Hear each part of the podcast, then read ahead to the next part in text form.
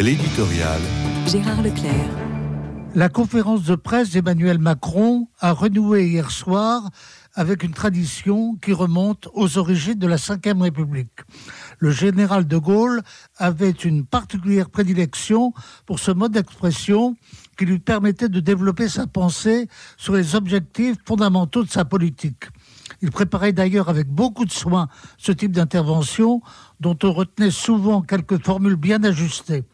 Ses successeurs n'ont pas toujours utilisé ce moyen d'expression. Emmanuel Macron lui-même n'en a pas abusé.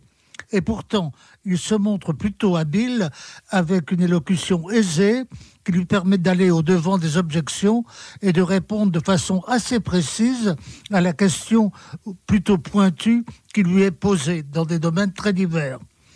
La conférence de presse d'hier soir lui a-t-elle permis de provoquer ce choc qu'il espérait pour donner un élan à la fin de son second quinquennat Il est difficile de le dire, car le plus habile des discours ne saurait porter remède au défi d'un pays qui ne correspond pas forcément au tableau plutôt avantageux qu'il a dressé au début de son propos. Jérôme Fourquet, qui est un de nos meilleurs analystes de la sociologie française en tous ses aspects, s'interrogeait hier matin sur les objectifs de cette conférence de presse. Insécurité, école, santé, que peut faire Gabriel Attal dans une France qui, qui s'affaisse? Oui, une France qui s'affaisse. Le jeune Premier ministre est en effet le signal que le président a voulu faire briller pour signifier le projet de régénération qu'il a médité ces dernières semaines. Le pari est audacieux.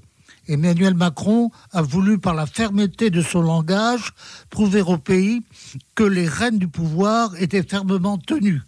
Reste que les mois à venir devront montrer que les décisions concrètes et fortes rentreront dans les faits, au point de convaincre une opinion plutôt désabusée.